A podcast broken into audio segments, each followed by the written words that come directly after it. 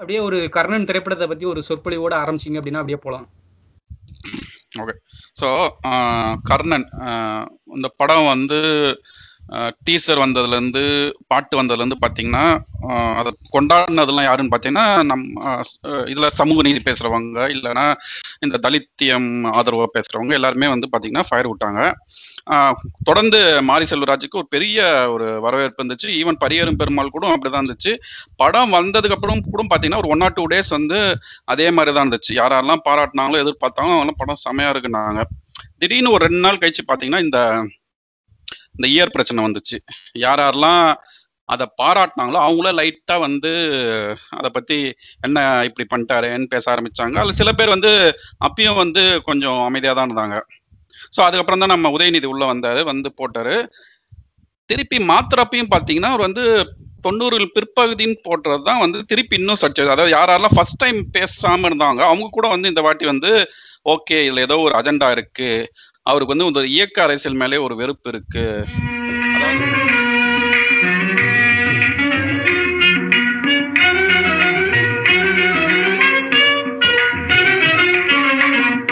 உண்மையும் ஆருயிர் அன்பும் அகிம்சையும் இல்லையெனில் நர ஜென்மமிதய உண்மையும் ஆருயிர் அன்பும் அகிம்சையும் இல்லையெனில் நர ஜென்மமித மண் மீதிலோர் சுமைய பொதி தாங்கிய பாழ்மரமே வெறும் பாமரமே. மண் மீதிலோர் சுமைய பொதி தாங்கிய பாழ்மரமே.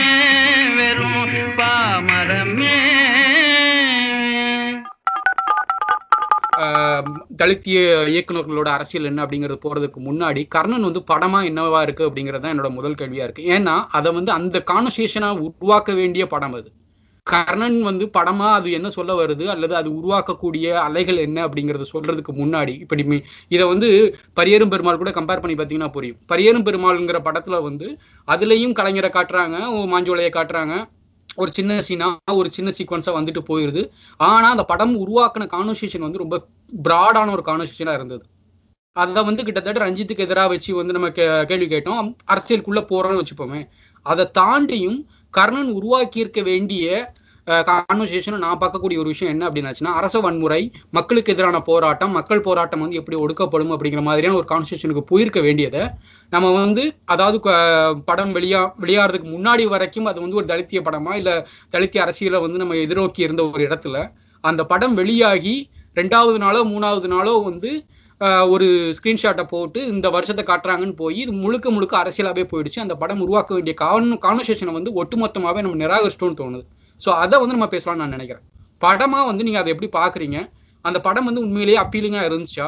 அதுல ஓகே படமா எப்படி இருக்கு அப்படின்னா பரியேறும் பெருமாள் எப்படி இருந்துச்சுன்னா பரியேறும் பெருமாளையும் ஒரு ஒரு பர்ஃபெக்டான ஒரு கலைப்படைப்பா ஒரு டெக்னிக்கலி ரொம்ப சவுண்டான படமா. இப்ப உதாரணம் இந்த இந்த மாதிரியான படங்களுக்கு உதாரணம்னு எனக்கு சொல்ல போனா பன்றி மாதிரி ஒண்ணு அமைஞ்சிருந்துச்சுன்னா அது வந்து ஒரு உண்மையிலேயே ஒரு கலைப்படைப்பா ஒரு லெவல்ல ஏத்துக்கிற மாதிரியான ஒரு படமா இருந்திருக்கும் அதை நோக்கி தான் இவங்க போகணும்னு எனக்கு ஒரு ஆசை இருக்கு. அந்த மாதிரியான ஒரு படங்கள்லாம் இவங்க ரெண்டு பேரும் எடுக்கணும்னு தோணுது. ஃபன்ட்ரியோட கரெக்டா வருதா அப்படின்னா பரியேறும் பெருமாள் ஃபன்ட்ரி அளவுக்கு கலாபூர்வமான படம் கிடையாது. ஆனா அந்த படம் வந்து ஒரு மெயின் ஸ்ட்ரீம் படமா ஒரு கமர்ஷியல் படமாவே வந்து ஒரு பர்ஃபெக்டான ஒரு அரசியலை பேச வச்ச படம். அந்த படத்துல வந்து ஆப்வியஸ்லி அந்த படத்தை எல்லாரும் கொண்டாடுனது காரணம் காரணம் அந்த படத்தோட நாயகன் வந்து சண்டை போடுவேன்லாம் சொல்லாம என்னை எப்பதாங்க புரிஞ்சுக்க போறீங்க? அப்படின்னு ரொம்ப நெஞ்ச தொடர அளவுக்கு கேட்டாங்கிறது நிறைய பேத்துக்கு புரிஞ்சுது. அதை தாண்டியும் அந்த மாதிரி ஒரு பையனை தான் ஒரு உருவாக்க விரும்பி இருக்காரு அதுக்கு ஆப்போசிட்ல வந்து அந்த பிரின்சிபால் கேரக்டர்னு நிறைய கேரக்டர்கள் அதில் சுத்தி வச்சுக்கும் போது இந்த பையன் கேரக்டர் இப்படி இருந்தா அந்த படத்துல போதும்னு நினைச்சாரு பண்ணாரு. எல்லா விதத்துலயும் அந்த படம் பர்ஃபெக்டா இருந்துச்சு. அந்த படம் ஹிட் ஆகுறதுக்கான அத்தனை நியாயங்களும் இருந்துச்சு. அது ஒரு ப- மொத படம் எடுக்கிற ஒரு ஆர்டிஸ்டுக்கு ஒரு க- இயக்குனருக்கு அது ரொம்ப பெரிய இது. ஆனால் அதுக்கு அடுத்து வந்து எல்லா சுதந்திரங்களோடவும் தமிழ்நாட்டோட ஒரு முக்கியமான ஹீரோவோட ஒரு படம் களமிறங்குறாரு. ஒரு பெரிய ப்ரொடியூசர் நல்லா செலவு பண்ணக்கூடிய ஒரு ப்ரொடியூசர் இவர் எடுத்துக்கிற படம் வந்து எப்படி கர்ணன் எப்படி வந்திருக்குன்னா கர்ணன் ஒரு கமர்ஷியல் படம். அவுட் அண்ட் அவுட் கமர்ஷியல் படம். எப்படி வந்து ரஞ்சித் வந்து ரஜினியை வச்சு படம் எடுக்கிறாரோ அது மாதிரியான காலா கபாலி மாதிரியான ஒரு படமா தான் கர்ணனை ஸ்டார்ட் பண்ணியிருக்காங்க. கர்ணன் அவுட் வந்துருச்சு. இப்போ எனக்கு க- காலா கபாலியை விட கர்ணன் பெட்டரா இருக்கானா? ஆமா. கா- காலா கபாலியை விட கர்ணன் எல்லா விதத்துலயும் பெட்டரா இருக்கு. ஆனா மாரி செல்வராஜுடைய கிராஃபா அது இறங்கி இருக்குன்னு தான் பாக்குறேன். என்னன்னா டெக்னிக்கலி இன்னும் சவுண்டா இருக்கு பரியேறும் பெருமாளை விட கர்ணன் வந்து டெக்னிக்கலி சவுண்டா இருக்கு குறியீடுகள்லாம் வைக்கப்பட்டிருக்கு. ஓவராலா ஒரு டெக்னிக்கலி சவுண்டான படமா மட்டும்தான் இருக்கே தவிர அந்த படத்துல இருந்த உரையாடல்கள் இதுல நிகழல அந்த படத்துல இருந்த கேரக்டர் ஆர்க்குகள் வந்து இதுல முழுசா வரல. இப்படி வந்து ஒரு என்ன சொல்றது? கீழே இறங்குன கிராஸ் கீழே இறங்குன மாதிரி தான் எனக்கு படுது. இந்த மாதிரி ஒரு விவாதத்தை கிளப்புன்னு எனக்கு தோணல. ஏன்னா பரியேறும் பெருமாள் ஸ்டார்ட் பண்ண ஒரு பாலிடிக்ஸ் இந்த படம் கிளப்புன்னு தோணல. இது ஒரு அவுட் அண்ட் அவுட் கமர்ஷியல் படங்கிறதுனால ஒரு நாயகன் அவனை பிடிச்சி அவ்வளவு டார்ச்சர் பண்ணாங்க. அவன் வெகுண்டு எழுந்து வில்லனை வெட்டி சாச்சிட்டாங்கிற லெவல்ல தான் இந்த படத்தை பார்ப்பாங்க. இப்ப அசுரன் என்ன விவாதத்தை கிளப்புச்சு? அசுரன் எந்த விவாதத்தையும் பெருசா கிளப்பாது. அதாவது பரியேறும் பெருமாளோட வச்சு பார்த்தோம்னா கிளப்பாது. அந்த படம் பாட்ஷாவுடைய ஒரு இன்னொரு வெர்ஷன்ங்கிறதுனால அதுக்குண்டான மாஸ் மொமெண்ட்ஸை மட்டும்தான் பேசும். கர்ணனும் அதை தான் பேசியிருக்கு. இப்ப அசுரனோட வேணா கர்ணனை இல்ல. அசுரன் கர்ணனை விட பெட்டர் படம்னு எனக்கு தோணும். இல்ல இந்த இடத்துல நான் குறுக்கிடுறேன். ஏன்னா நீங்க அது எப்படி இது வந்து எந்த அதிர்வையும் ஏற்படுத்தாது ஒரு ஆக்ஷன் படமா மட்டும் பார்க்கப்படும்னு சொல்றீங்க. ஏன்னா அந்த படத்தோட கிளைமேக்ஸ்ல வந்து ஆஹ், தனுஷ் வந்து சொல்றது வந்து ரொம்ப முக்கியமான ஒரு பாயிண்ட் இல்லையா? சோ நீங்க வந்து தலை நிமிந்து பார்த்தாலே நீங்க அடிப்பீங்களாடா அப்படின்ற மாதிரியான ஒரு கேள்விதான் வைக்குது. சோ ஒரு ஆதிக்கம் செலுத்துற ஒருத்தன் மேல ஆஹ், ரொம்ப காலமா அமுக்கி வெட்ட வைக்க வந்து மேல உட்கார்ந்து அவன் கழுத்தை வெட்டுற மாதிரிங்கிறது மிகப்பெரிய ஒரு மெசேஜ் இல்லையா? அது எப்படி நீங்க ஒரு வைப் கிளப்பாது அப்படின்றீங்க? கிளப்பலையே கிளப்பி இருந்தா கிளப்பி இருக்கணும்ல எங்க கிளப்பல? அது கிளப்பியிருக்க வேண்டிய அந்த பிரச்சனையை வந்து நம்ம இந்த ஸ்லைடை வச்சு நம்ம டைவர்ட் நாமளே டைவர்ட் ஆயிட்டோம் அப்படின்னு நான் நினைக்கிறேன். அதுதான். நான் சொல்றேன். என்னன்னா இது வந்து இந்த படத்தை வந்து டிஸ்கஸ் பண்ணிருக்கணும் ஒரு கான்வர்சேஷன் பண்ணியிருக்கணும். அதுதான் வந்து படத்தோட வெற்றி. டைரக்டருக்கு கொடுக்குற மரியாதைன்னு கூட வச்சுக்கலாம். இதை டைவர்ட் ஆனதுக்கு காரணமே அந்த டைரக்டரா இருக்கிறப்ப அந்த டைரக்டர் என்ன பண்ணிருக்கணும் உடனே அதை இறங்கி அதுக்கான டைவர்ஷனை நிறுத்திடணும் அங்கதான் இந்த பிரச்சனை. அது திருப்பி திருப்பி இந்த கான்வர்சேஷனை வளர்க்கறது யாரு? அதே டைரக்டர் யார் அந்த படத்தை கொண்டாடணுமோ கொண்டாடணும்னு எதிர்பார்க்கறாரோ அவரே வந்து அதை டைவர்ட் பண்றதுக்கான காரணமா இருக்காரு அதை தான் இங்க நான் வந்து முன்னாடி நம்ம சொன்னது. ஏன் அவரு தொடர்ந்து இந்த கான்வர்சேஷன் டைவர்ட் ஆகுதுன்னு தெரிஞ்சுமே வந்து அதை வந்து அதுக்கான இடத்த அவர் கொடுக்குறாருன்னா அதை ஃபர்ஸ்ட் இதுலயே ரெண்டாவது நாளே அதை தூக்கி விட்டுட்டாருன்னா அந்த கான்வர்சேஷனுக்கு நம்ம போயிருக்க மாட்டோம்ல. அதுக்கப்புறம் நீ சொல்ற மாதிரி அந்த படத்துக்கான கான்வர்சேஷன் மூவ் ஆயிருக்கும். மீன்ஸ் உண்மையாலுமே அந்த படம் பேசப்பட வேண்டிய படம்னா அதுக்கான மூவ் ஆயிருக்கும்ல. சோ அது அந்த டேரக்டர் தானே? இப்ப அதுல அது கரெக்டா நீங்க சொல்ற கரெக்டான வாதம் அது என்ன வீம்பு என்ன புடிவாதன்னு தெரியல. உதயநிதி கேட்டதுக்கு அப்புறமும் வந்து அஹ், தொண்ணூத்தி ஒண்ணு முற்பதிகள் போட்டு இப்பதான் வந்து அந்த ஸ்லைடு ரிமூவ் பண்ணிருக்காங்க. முதல் சேஞ்சே அந்த ஸ்லைடு ரிமூவ் பண்ணியிருந்தா இன்னும் வந்து ரொம்ப அந்த படத்தை பத்தி விவாதிக்கிறதுக்கான வாய்ப்பு நிறைய இருந்திருக்கும். அது வந்து அந்த ஆளோட வீம்பு தான். அது இல்ல அந்த படத்தை பத்தி விவாதிக்கிறதுக்கு என்ன இருக்குன்னு. நீங்க சொல்ல வர்றீங்க. அந்த படத்துல விவாதிக்கிறதுக்கு மேட்டர் இல்லைன்னு சொல்ல வரல. எந்த மேட்டர் அந்த படத்துல விவாதிக்கப்பட்டிருக்கணும்? என்னன்னா அந்த இது வந்து ஒரு வெறும் அரச வன்முறை வெசஸ் ஒரு ஒப்ரஸ்டு கம்யூனிட்டிங்கிற மாதிரி தான் இருக்கு. இதுல இததான் எல்லாருமே ஒத்துக்குவாங்களே. இப்ப பரியேறும் பெருமாள்ல ஒரு விவாதம் எங்க கிளப்புதுன்னா அந்த ரெண்டு அவன் சொல்ற விஷயத்துக்கு எதிர் ஸ்டாண்ட் எடுக்கிறக்கான ஆட்கள் இருக்காங்க. அது எவ்வளவு கன்வின்சிங்காக சொல்லியிருக்கு. இப்படி ஒரு சுச்சுவேஷன் நடந்தா நீங்க என்ன பண்ணுவீங்கன்னு ஒரு கேள்வி கேட்கலாம். ஆனா இந்த படத்துல இந்த போ- போலீஸ்ங்கிறவன் வில்லனாவே காட்டப்பட்டிருக்கான். அவன் கேரக்டர்ல எந்த மாறுபாடோ கிரே ஷேடுகளோ கிடையாது. அவன் ஆரம்பத்துல இருந்தே ஒரு வில்லன் ஒரு அவுட் அண்ட் அவுட் கமர்ஷியல் படத்துல இருக்க ஒரு வில்லனா இருக்கான். இது என்ன இதை கெ- கிளப்பும். இப்போ சமீபத்துல இந்த இப்போ ஜெயராஜ் பெனிக்ஸ் மேட்டர் ஆகட்டும் தூத்துக்குடி மேட்டர் ஆகட்டும் அத்தனையில இருந்து போலீஸுக்கு எதிரான ஒரு மனநிலை வந்து இந்த போலீஸ் புரூட்டாலிட்டிக்கு எதிரான மனநிலை தமிழ் சமூகத்துல இருக்கு.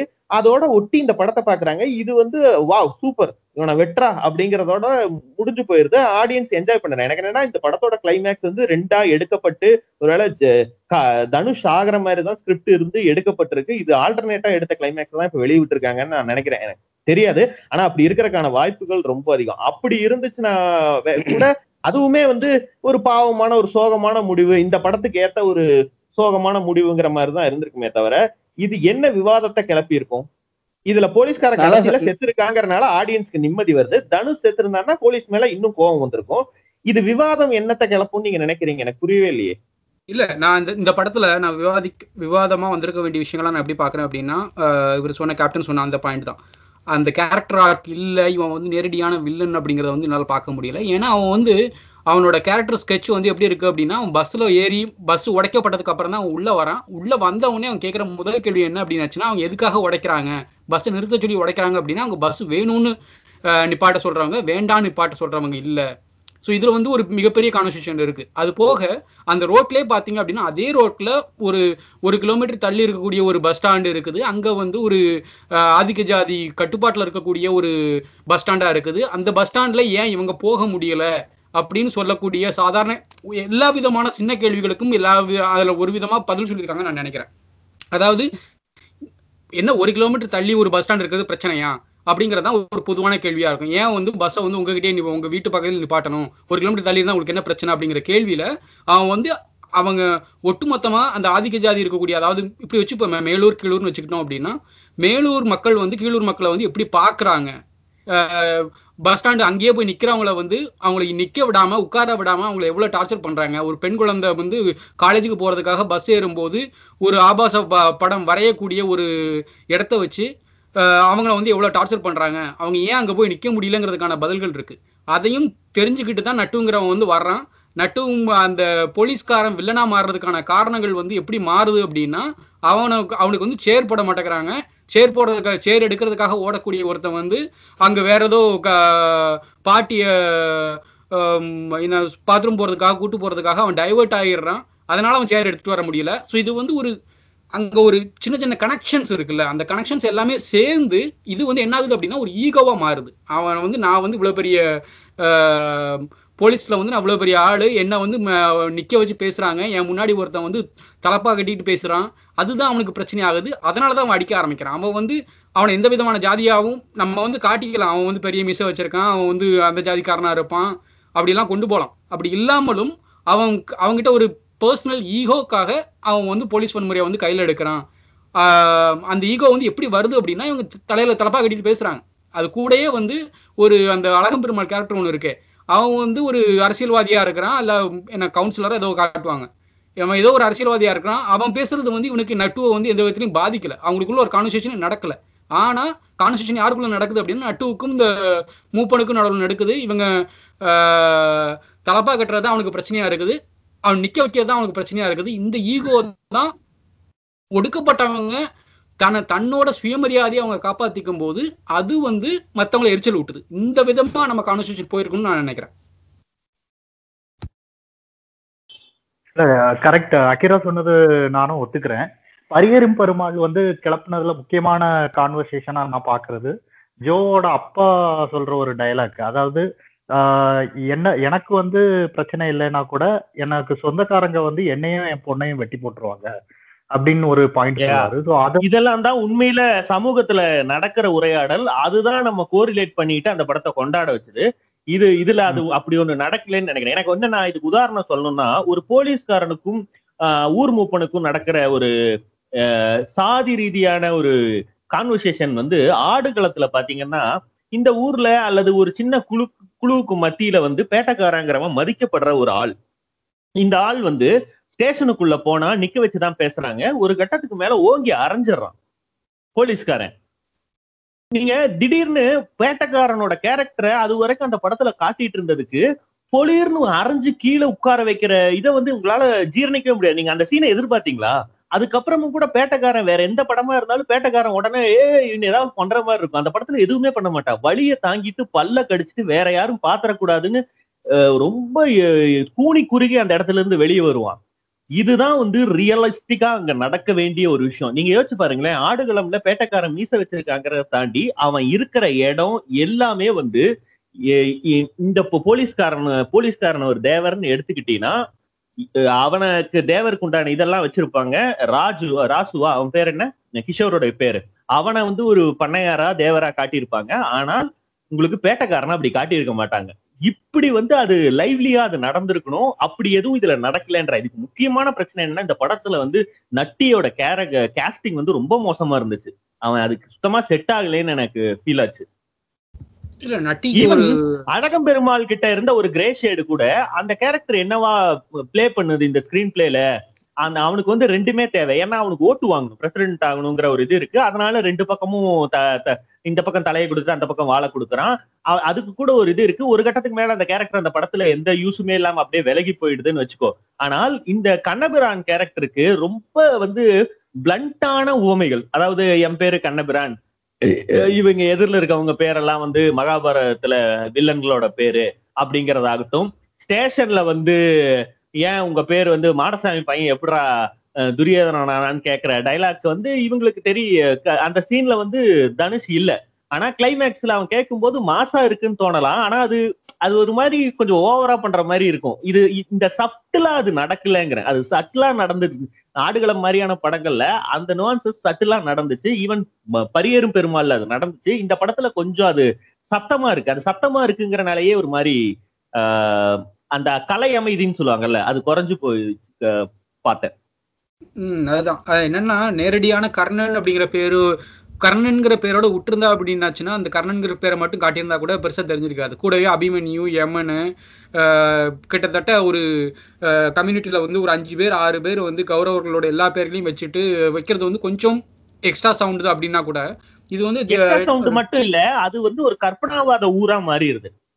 ரியலிஸ் ரியலிஸ்டிக்கா இல்லாம இது இந்த ஊரே வந்து கற்பனையான ஊரு ஊருங்கிறதுக்கான நிறைய சாயல்கள் அதுல இருந்துச்சு. இப்ப யோசிச்சு பாருங்களேன் அந்த கம்யூனிட்டி எப்படி அந்த கம்யூனிட்டியோட வாழ்க்கை முறைகள் என்னன்னு நம்ம கிட்ட இருந்து கொஞ்சம் பார்த்துருக்கோம். இதுல வந்து மீனை வெட்டுற மாதிரியான ஒரு இது மேபி ஏதாவது ஒரு இனக்குழுக்குள்ள அப்படி இருக்கலாம். ஆனா அது கொஞ்சம் உண்மைக்கு நெருக்கமா கொஞ்சம் தெரிஞ்ச மாதிரி இருந்தாதான் அதோட கனெக்ட் பண்ணிக்க முடியும். அந்த மாதிரி ஒரு வால் பாருங்களேன். எந்த இப்படி ஒரு வாளை நீங்க எங்கேயாவது பாத்திருக்கீங்களா நம்ம சாமி கும்பிடுற ஒரு அஹ், திராவிட இனக்குழுக்கள் பிற்படுத்தப்பட்ட இனக்குழுக்கள் மத்தியில அருவாளை வச்சு அருவாளுக்கு பட்டை போட்டு கும்பிடுற வழக்கங்கள் உண்டு. அந்த வால் பாருங்க சுத்தமா ஒட்டவே இல்ல. இல்ல திருநெல்வேலியில நான் இந்த மாதிரி ஒரு ஒரு ஒரு ஒரு ஆளு நான் காலேஜ் படிக்கும்போது புல்லட்ல வால் வச்சுட்டு சுத்துறத நான் பார்த்திருக்கேன் சாந்திநகர்ல. சோ அங்க அங்க ஏதோ ஒரு கனெக்ஷன் இருக்கு. அவர் நம்ம அக்கிரா சொல்லலாம். அந்த வாளுக்கும் திருநெல்வேலிக்கும் ஏதோ ஒரு கனெக்ஷன் இருக்கு. இல்ல ஜாராவோட கொஸ்டின் எனக்கு சரியா புரியல. அந்த வால் டிசைன்ல பிரச்சனையா? இல்ல வாள்ங்கிற ஒரு வாளே பிரச்சனைன்றாரு. அவர் என்ன சொல்றாருன்னா இப்ப வால் வந்து நம்ம மகாபாரத பாகுபலி கதைகள்ல வர்ற வாள் மாதிரி இருக்குல்ல? இங்க இருக்க சாமி கும்பிடுற வாளு சாமியோட வாள்ங்கிறது நீளமான அருவாள் இல்ல. விடாது கருப்புல வருது பத்தியா? ஒரு அருவாள். அதை தானே. நம்ம கும்பிடுறோம். இந்த இடத்துல இருந்தே அந்த படம் வந்து மகாபாரதத்தை ரெப்ளிகா பண்ண ஒரு கற்பனாவாத ஊர்ல நடக்குதோங்கிற ஒரு ஃபீல் வந்துருதோன்னு கேக்குறேன். இல்லை எனக்கு அந்த அந்த வால் டிசைன் எனக்கு ஒரு குழப்பம் இருக்கு. ஆனால் நான் ஒரு கேப்டன் சொல்லதையும் ஒத்துக்கிறேன். அங்கே வந்து திருநெல்வேலி கிராமங்களில் வந்து ஒரு ஒடுக்கப்பட்ட கிராமத்துக்குள்ள ஒரு வால் இருக்கிறது வந்து பெரிய விஷயமே கிடையாது. ஏன்னா அங்கே வந்து ஒரு வாளுக்கு பதிலாக அங்கே ஒரு வேல்கம்பை வச்சிருந்தாலோ இல்லை ஒரு பெரிய கத்தியை வச்சிருந்தாலோ இல்லை ஒரு என்ன சொல்றது நம்ம தேங்காய் வெட்டுற அருவாள் நம்ம சொல்லுவோம்ல ஒரு வளைஞ்ச ஒரு சாதாரண அந்த கர்ணன் போஸ்டர்கள்ல ஒன்றில் வந்து மு- அந்த பின்னாடி சட்டையில குத்த தொங்க விட்டுருப்பான் பார்த்துருக்கீங்க ஞாபகம் இருக்கா? அந்த மாதிரியான ஒரு அருவாள் இருந்திருந்தாலோ இது வந்து பெருசா தெரிஞ்சிருக்காது. இந்த வாள் வந்து நேரடியா நீ சொல்ற மாதிரி பாகுபலி டைப்பான டிசைன் பிரச்சனை. இது ஒரு ஆர்ட் பிரச்சனை நான் நினைக்கிறேன். இது வந்து அந்த வாளோட டிசைன் வந்து எனக்கு கொஞ்சம் ஆடா தெரிஞ்சுது. அது போக ஆனா இப்படி ஒரு வாள் இருக்கும் அந்த வாளை வச்சு மீனை வெட்டுற சம்பிரதாயங்கள் இருக்கும் அப்படின்னா அதை நான் கண்டிப்பா ஒத்துக்கிறேன். ஏன்னா மீனுக்கு பதிலா ஆடு இருக்கும். ஆட்டு காதை வெட்டுறது இல்ல எருவு மாட்டை வெட்டுறதுங்கிற மாதிரியான சின்ன சின்ன சம்பிரதாயங்கள் வந்து ஊருக்குள்ள இருக்கதான் செய்யுது. ஒரே நிமிஷம். முக்கியமான ஒரு ஒரு குறியீடு விட்டோம். இது ஆக்சுவலா சங்கிகள் வந்து கொடூரமா கதறி இருக்க வேண்டிய ஒரு விஷயம். அது அதுதான் இந்த இந்த ஸ்லைடு பிரச்சனைனால டைரக்டர் அதை திசை திருப்பி விட்டாரு. இப்போ அதாவது இந்துத்துவால வந்து அஹ், ஆரம்பிச்சப்போ இந்த புத்தர் தலையெல்லாம் வந்து வெட்டிட்டு தான் வந்து இவங்க பிள்ளையார் தலையை கொண்டாந்து வச்சாங்கன்றத வந்து ஒரு ஒரு ஷார்ட்ல குறியீடா வச்சிருக்கிற மாதிரி வந்து இல்ல இல்ல அது கிடையாது. அந்த மாதிரி அந்த மாதிரியான தலை வெட்டப்பட்ட புத்தர்களை கொண்டாடுற கிராமங்களும் இருக்கு. அது வந்து திருநெல்வேலின்னு இல்ல அது வந்து நம்ம தமிழ்நாடு ஃபுல்லாவே வந்து அந்த தலை வெட்டப்பட்ட புதுக்கோட்டைன்னு நினைக்கிறேன். இந்த மாதிரி நிறைய கிராமங்கள்ல வந்து அந்த மாதிரி தலை வெட்டப்பட்ட புத்தர்களை வந்து கொண்ட சாமியா கும்பிடுற அது பேரு தலைமறிச்சா சாமி ஏதோ ஒரு பே ஏதோ ஒரு பேர் வரும். இல்ல ஆனா இத வந்து ஒரு ஒரு குறியீடுல வந்து காட்டுறாங்கல்ல இந்த புத்தர் தலைக்கு மேலதான் வந்து விநாயகரோட அந்த கழுத்து வந்ததுங்கிற மாதிரி ஒரு ஷாட்ல வச்சு அதெல்லாம் காட்டுறாங்கல்ல அந்த இதெல்லாம் இதெல்லாம் விவாதிக்க யானை மேல இருந்த ஷாட். யா- யானையை அந்த காட்டும் குறியீடுகள் எனக்கு அதான் சொல்றேன். இந்த குறியீடுகளோட பிரயோஜனம் இல்ல குறியீடு அழகா இருக்கான்னா அழகா இருக்கு. நிஜமாவே அழகா இருக்கு. வேற எந்த படங்களையும் விட இந்த மாதிரி சிறுதெய்வ வழிபாடு சம்பந்தப்பட்ட குறியீடுகளாகட்டும் மகாபாரதத்தை கர்ணனை இங்க கொண்டு வர குறியீடுகளாகட்டும் அவன் டிஷர்ட்ல தளபதி வர்ற குறியீடாகட்டும் எல்லாம் சுவாரஸ்யமா இருக்கு. இதெல்லாம் இந்த ஸ்கிரீன் பிளேக்கு எந்த விதத்துல உதவுதுன்னு தான் நான் கேட்கறேன் அது அது உதவுனா தானே அந்த பிரயோஜனம் எடுபடும். ரெண்டாவது இந்த படத்தோட மெயின் இது வந்து இந்த படம் அப்படின்னு சொன்னாலே ஒரு மினிமலிஸ்டிக்கா கர்ணன் படத்தை பத்தி ஒரு வ- ஓவியம் வரையணும்னாலே ஆட்டோமேட்டிக்கா அதுல வர்ற அந்த காட்டுப்பேச்சி சிலை இருக்கு பாத்தியா? அந்த உருவம் தான் வரணும். அது அது ரொம்பவே ஓவர் டூ ஆயிருச்சோன்னு எனக்கு தோணுது.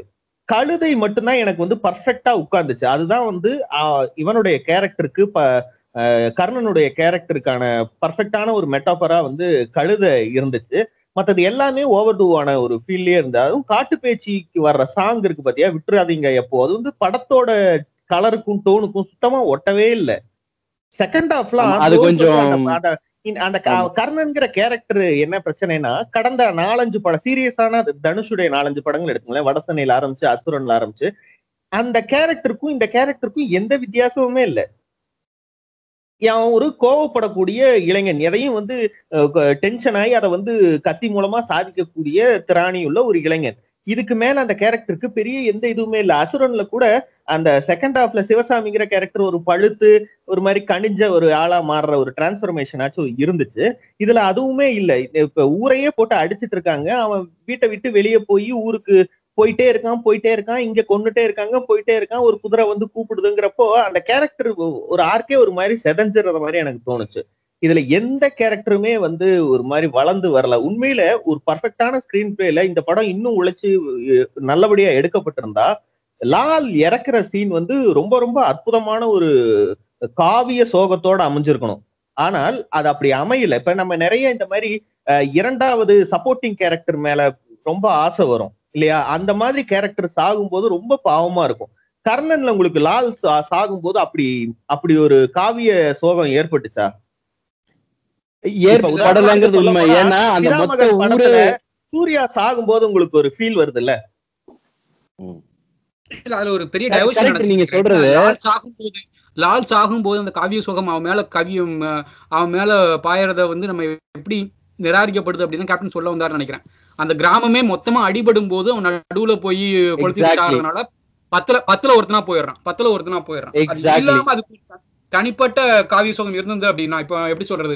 அந்த போலீஸ் ஸ்டேஷன்ல வச்சு அடிச்ச உடனே வந்து மூப்பன் செத்திருந்தாரோ இல்ல லாலையும் வச்சு அடிச்சிருந்து லா லால் வந்து அங்க தற்கொலை பண்ணியிருந்தாலோ அது ஒரு காவிய சோகமா மாறி இருக்கும். ஏன்னா அங்க இருக்கக்கூடிய ஃபோக்கஸ் வந்து லால் மேல இருந்திருக்கும். இந்த கிராமம் மொத்தமா அடிபடும் போது கிராமம் மொத்தமா அடிபடும் போது லால் தற்கொலை பண்ணிக்கிறான் அப்படிங்கிறது வந்து பெரிய விஷயமா தெரியலன்னு நான் நினைக்கிறேன். இந்த இடத்துல ஒரு பாயிண்ட் அசுரன் வந்து எமோஷனலா கனெக்ட் ஆச்சு. நீங்க சொன்னீங்கல்ல அந்த குடும்பத்தையே வச்சு எரிக்கும் போது அசுரன்ல அந்த சீன்ல நமக்கும் கண் கலங்குச்சு. அந்த தனுஷோட குடும்பத்தையே எரிக்கும் போது தனுஷ் அந்த தனுஷோட பையன் தனியா சாகும்போது விட அந்த டிஜே சாகும்போது ரொம்ப ரொம்ப ஆ, எமோஷனலி கனெக்ட் ஆச்சு. ஆ தனியா சாகும்போதும் எமோஷனலா கனெக்ட் ஆச்சு. இப்போ அந்த குடும்பமே சாகும்போதும் எமோஷனலா கனெக்ட் ஆச்சு. ஸோ முதல்ல ஜாரா சொன்ன பாயிண்ட்ல நான் அந்த பாயிண்ட்ல அப்பவே மறிச்சிருக்கணும். பட் அது என்னன்னா அசுரன் வந்து நிறைய விவாதங்களை கடத்துச்சு. எமோஷனலா கனெக்ட் ஆன படம். அசுரன் அசுரன்லாம் பார்த்துட்டு எனக்கு சில இடங்கள்ல கண்ணே கலங்குச்சு. கர்ணன் பார்க்கும்போது ரொம்ப பிளண்டா இருந்துச்சு. ஏன்னா அது எமோஷனலா எங்கேயுமே கனெக்ட் ஆகல. குறியீடுகளை வச்சுட்டு தான் சொல்ல வராங்களே ஓடியோ இந்த பரியரும் பரும்பால் அஹ், கடத்தின எமோஷன்ஸையோ அசுரன் கடத்தின எமோஷன்ஸையோ கர்ணன் கடத்துல தான் இருக்கு. ஒரு பிளண்டா ஒரு படம் ஏதோ ஒண்ணு ஓடிக்கிட்டு இருக்கு அதை பார்த்துக்கிட்டு இருக்கோங்கிற இதுதான் இருந்துச்சு. எந்த கேரக்டர் கூட நம்மளோட ஒட்டல. இந்த இளைய மஞ்சனத்தி புருஷா அப்படின்னு முத்தம் கொடுக்குற காட்சி எல்லாரும் ரொம்ப கொண்டாடுறாங்க. பட் அதுல கூட அந்த பாட்டியோட கேரக்டர் ஒன்றும் பெருசா ஏற்கனவே பார்க்கல பேசல. இந்த ஒரு சீன்ல எப்படி அவரு வந்து அந்த இல்ல இல்ல அது வந்து emotion ரொம்ப- ஒரு பெரிய கவிதையோட ஒரு உச்சமான வரி மாதிரி தான் அந்த சீன் அந்த சீன் வந்து தனியா பிரிச்சு அந்த சீன் ஏதாவது சொல்லிடாதீங்க இல்ல, இல்ல இல்ல ஏங்க நான் உண்மையை தான் சொல்லணும். உங்களுக்கு நீங்க எல்லாரும் இல்ல அதான். ஏங்க சொல்லக்கூடாதுன்னு சொல்றதுன்னா அப்புறம் நீங்க மட்டும் பேசலாம்ல. அது என்ன சொல்லக்கூடாது? எல்லாரோட கருத்தையும் தான் போடு கேக்குறது. போடு போடு அப்படிதான் போடு. பின்ன என்னன்னா அது நல்ல கவிதையா இருக்கு. புரி ஓகே அதெல்லாம் ஓகே. எமோஷன் கடத்தணும் ஆஹா. அந்த பாட்டி யாருன்னே தெரியல? திடீர்னு ஒரு சீன்ல வந்து நீங்க அந்த பாட்டி காசு எடுக்கும்போது இந்த இந்த பாயிண்ட் சொல்லிடுச்சு அப்படின்றதுக்காக நீங்க பின்னாடி ஒரு மியூசிக்க போட்டீங்கன்றதுக்காக நாங்க புரிஞ்சுக்கணுமா? நான் என்ன சொல்றேன்னா இந்த படத்துல மொத்தமா எமோஷனல் கனெக்டே இல்ல.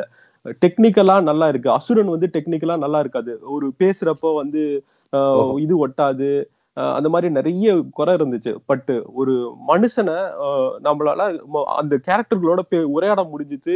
என்ன சொல்றாங்கன்னு புரிஞ்சுக்க முடிஞ்சிச்சு. இதுல எதுவுமே கிடையாது. இது வெறும் குறியீடுகளும் டெக்னிக்கலா சவுண்டான ஒரு படமா தான் இருந்தது இந்த மாரி செல்வராஜ் ஸ்கிரீன் பிளேல விட்ட கேப்புகள் எல்லாம் வந்து ஒரு நல்ல படம் பார்க்கக்கூடிய மனிதனால மனதால வந்து இட்டு நிரப்பிக்கிட்டு இந்த படத்தை என்ஜாய் பண்ண முடியும்னா கண்டிப்பா என்ஜாய் பண்ண முடியும். ஒரு ஒரு கட்டம் வரைக்கும்.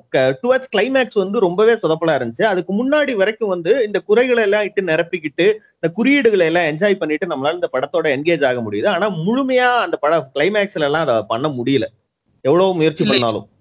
இல்ல இதுக்கான இதுக்கான க பதிலாக வந்து நான் எப்படி யோசிக்கிறேன் அப்படின்னா இந்த படமோ இந்த படமாகட்டும் இல்லை நம்ம இது இதுக்கு கம்பேர் பண்ணுற பரியரும் பெருமாள் அசுரனுக்கு இருக்கக்கூடிய ஒரு பெரிய வித்தியாசம் என்ன அப்படின்னா பரியரும் பெருமாளுக்கும் அசுரன்லேயும் இருந்தது வந்து ஒரு நேர்கோட்டு கதை. அங்கே வந்து ஒவ்வொரு சீனும் வந்து அடுத்த சீனுக்கான லீடு கொடுத்து மூவ் ஆயிட்டு இருக்கக்கூடிய ஒரு ஒரு கனெக்ஷன் ஒரு செயின் மாதிரி போயிட்டு இருந்தது. ஆனால் இந்த படம் வந்து அப்படிப்பட்ட படமாக நான் பார்க்கவே இல்லை. நீ சொல்கிற மாதிரி இது வந்து தனித்த க கவிதை வரிகளான படம். ஒவ்வொரு சீனும் வந்து ஒவ்வொரு சீக்வன்ஸும் வந்து தனித்தனியா துண்டு துண்டா வச்சிருக்குது.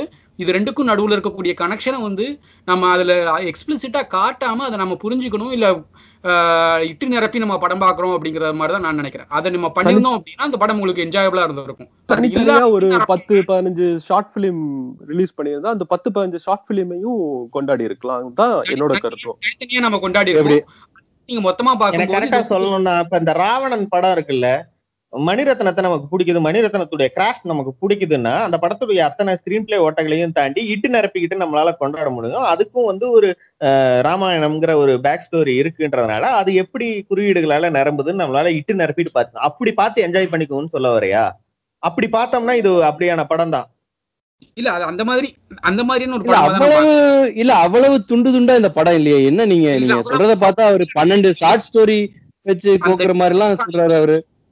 அந்த டிஸ்கனெக்டுக்கான இடைவெளி வந்து ரொம்ப அதிகமா இருக்கு நான் சொல்லல. டிஸ்கனெக்டுக்கான இடைவெளி வந்து ரொம்ப அதிகமா இருக்கிறதா தோன்றதுக்கான வாய்ப்புகள் இருக்கு. நம்ம வந்து இப்படிதான் படம் பார்த்து பழகிருக்கோம் நேர்கோட்டு கதையா பார்த்து பழகிருக்கோம் நமக்கு வந்து அது செட் ஆகல அப்படின்னா நமக்கு வந்து நேர்கோட்டு கதையா இல்லாம துண்டு துண்டா நம்ம பார்க்க முடியுது. அதாவது என்ன இது சொல்றது என்ன இதுவும் யானை- நேர்கோட்டு கதை தானே? இதுல என்ன நான் நேர்லாம் ஒண்ணும் இல்லையே. கேக்குறேன்.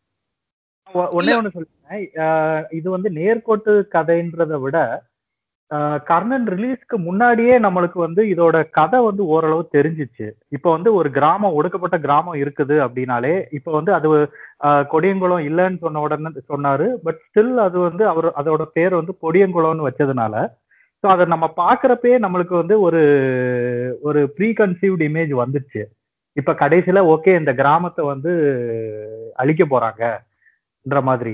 ஸோ இப்போ வந்து எல்லா சம்பவங்களுமே வந்து அந்த கிளைமேக்ஸே நோக்கியே போறதுனால மற்ற சீன்ஸ் வந்து ஒரு இன்ட்ரெஸ்டிங்கா வந்து லைக் ஒரு அஹ், இவரு டொரண்டோ சொன்ன மாதிரி அந்த அசுரன்ல வந்து ஒவ்வொரு சீனுமே முக்கியமா இருக்கும். அதாவது இப்போ ஒரு சீனை எடுத்துக்கிட்டிங்கன்னா அது வந்து லைக் கதை ஃபார்வர்டில் மூவ் ஆகாது. ஆனா கர்ணன்ல அப்படி இல்லை. நிறைய சீன் வந்து பில்லர்ஸ் மாதிரி தான் இருந்துச்சு.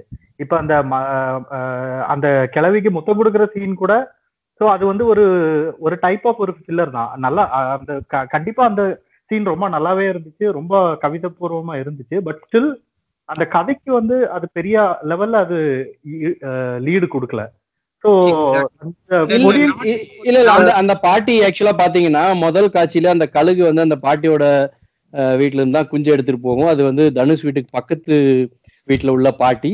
அதாவது நீ எப்படி சொல்லணும்னா அந்த கிராமத்துக்குள்ள இருக்கிற அந்யோன்யத்தை அவங்க வாழ்க்கைய வந்து காட்டுறாரு டைரக்டர் அப்பதான் நாளைக்கு அந்த கிராமம் வந்து சிதையும் போது உங்களுக்கு ஒரு அனுதாபம் வருங்கிறதுக்காக. நீங்க அப்ப அதை ஃபில்லர்ஸா பாத்தீங்கன்னா அப்ப நீங்க அப்ப எடுத்தோடனே வந்து போலீஸுக்கும் அந்த கிராமத்துக்கும் உள்ள பிரச்சனையா சொல்ல முடியும். இல்ல அதுதான் அதுதான் கேள்வி. என்னோட கேப்டன் நீங்க வந்து இந்த படம் ஏன் நல்லா இல்லைன்னு சொல்றேன்னு எங்களை டிஃபெண்ட் பண்ற கார்னருக்கு கொண்டு போறீங்க. படம் பாக்குறது ஒவ்வொருத்தனுடைய தனிப்பட்ட பெர்செப்ஷன் தான். அது ஒவ்வொருத்தருடைய பார்வையில சுவாரஸ்யமா இருக்குன்னா உங்களுக்கு இருக்குன்னு தான் அர்த்தம். இல்லைன்னு தான் இல்லைன்னு தான் அர்த்தம். உங்களுக்கு எப்படி சுவாரஸ்யமா இருக்க போச்சுன்னு நான் கேட்க முடியாது. விஷயம் என்னன்னா இதுதான் காரணம் தான் உடைச்சு சொல்றோமே. இல்ல அதான் நான் லீனியர் ஏன் கார்னர் பண்ண ட்ரை பண்றேன்? நான் லீனியர் நீங்க அதை பார்க்க விரும்புறேன் அப்படின்னா அந்த நீங்க சொல்ற அதே காரணங்கள் தான். இந்த இப்போ நீங்க சொல்ல போ இந்த இந்த கதையில நம்ம எதெல்லாம் தூக்கலாம்னு ஒண்ணு இருக்குல்ல ஒரு ரெண்டரை மணி நேரம் படத்துல எதெல்லாம் கட் பண்ணிட்டாலும் இந்த படம் அப்படியே இருக்கும் நம்ம தூக்க ஆரம்பிச்சோம் அப்படின்னா இதுல பாதி படத்தை உங்களால தூக்க முடியும். அவன் ஏன் குதிரை கொண்டு வரான்? அவன் ஏன் குதிரை கொண்டு வரான் அப்படின்னா கிளைமேக்ஸ்ல அவன் குதிரையை வந்து அந்த பையன் தான் ஓட்டிட்டு போறான் கொண்டு போய் அவனை கூட்டு வரதுக்கான தேவை இருக்கு. அவன் ஏன் யானையை கொண்டு வரான் அப்படின்னா யானையை வச்சு வந்து அந்த புத்தரோட தலையில காட்டுறான். அதே சமயத்துல அவனை யானை மேல ஏறுறது யானை மேல ஏறிட்டு அவங்க வந்து பஸ்ஸை மறிக்கிறது தான் இவங்க பஸ்ஸை நிறு நிறுத்தாததுக்கான காரணமா இருக்கு. இது வந்து எங்கேயுமே எக்ஸ்பிளிசிட்டா சொல்லப்படல. ஆனா அதை வந்து நான் இட்டு நிரப்பிக்கிறேன். அவர் கேப்டன் சொன்ன மாதிரி அந்த கிளவி சம்பந்தமே இல்லாத கிளவி அவனுக்கு போய் லால் முத்தம் கொடுக்குறாரான்னு கேட்டா ஒரு ஒரு வகையில பார்த்தா உண்மைதான். லால் அப்ப எங்க கிளம்பி போறாரு? அது அவர் போறது இடத்துக்கும் அவர் கிளம்புற இடத்துக்கும் அவர் போய் சேர்ற இடத்துக்கும் இந்த கதைக்கும் எந்த சம்மந்தம் இருக்குதா? எதுவுமே கிடையாது. சம்பந்தமே இல்லாம ஒரு இடத்துல வந்து அவர் நடந்து போயிட்டு இருக்காரு இங்க வந்து பத்து ரூபாய் திருடுறாரு. இந்த பத்து ரூபாய்க்கும் கதைக்கு எந்த சம்மந்தம் இருக்கா? கிடையாது. அப்ப ஏன் முத்தம் கொடுக்கணும்? இந்த மாதிரி இந்த மாதிரி டிஸ்கனெக்ட் நிறைய இருக்குது. ஆனா இது ஏன் தேவையா இருக்கு அப்படின்னா இந்த கிழவி வந்து பறந்து தூக்கிட்டு போன கோழி குஞ்சோட ஒரு கிழவி. இதே கிழவி தான் வந்து அவ சொல்றா. இந்த நீ வந்து உன் பொண்டாட்டி இறந்தப்போ வந்து அவ என்கிட்ட சொன்னா நீ வந்தா இவர் வருவாரு வந்தா பாத்துக்கோ அப்படின்னு சொல்லி சொல்லுவா. அதை வந்து நீ வரவே இல்லை நீ இப்ப வந்திருக்க இத்தனை வருஷம் கழிச்சு. அதாவது அவங்களுக்குள்ள ஒரு அந்யோன்யம் இருந்தது அவங்களுக்குள்ள கிட்டத்தட்ட ஒரு என்ன சொல்றது ஒரு ஒரு ஒரு சொல்லப்படாத ஒரு காதல் இருந்தது இதெல்லாம் நம்ம இட்டு நிரப்பிக்கிறது. இது எதுவுமே எக்ஸ்பிளிசிட்டா சொல்லப்படல.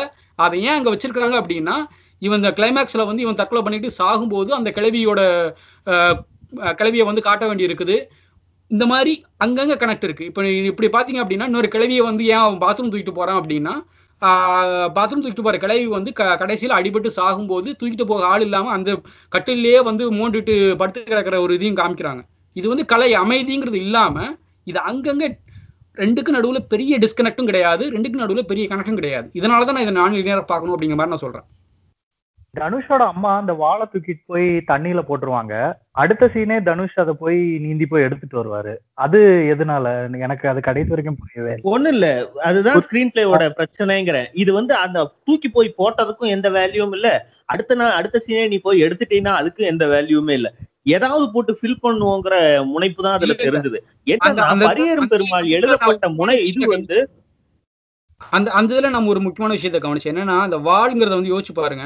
அந்த வாழ்ங்கிறது வந்து அவன் வீட்டுக்கு வர்ற வரைக்கும் அவனுக்கு அந்த எந்த சண்டையுமே இருக்காது. அவனை கொண்டு போய் அந்த வாழை கொண்டு போய் கிணத்துக்குள்ள போடும்போது அப்பதான் வந்து அவனுக்கு வந்து அந்த ஊரை விட்டு வெளில போறதுக்கான அந்த ஆர்டர் வந்து வரும். இந்த மாதிரியான ஒரு பிரச்சனை இந்த வாழ்ங்கிறது வந்து அவனோட பிரச்சனை அவனோட கோபம். அந்த கோபம் வந்து அப்படிதான் நான் பார்த்தேன். அதாவது இது வந்து நீங்க இப்படிதான் பார்க்கணுங்கிற மாதிரி நான் சொல்லல.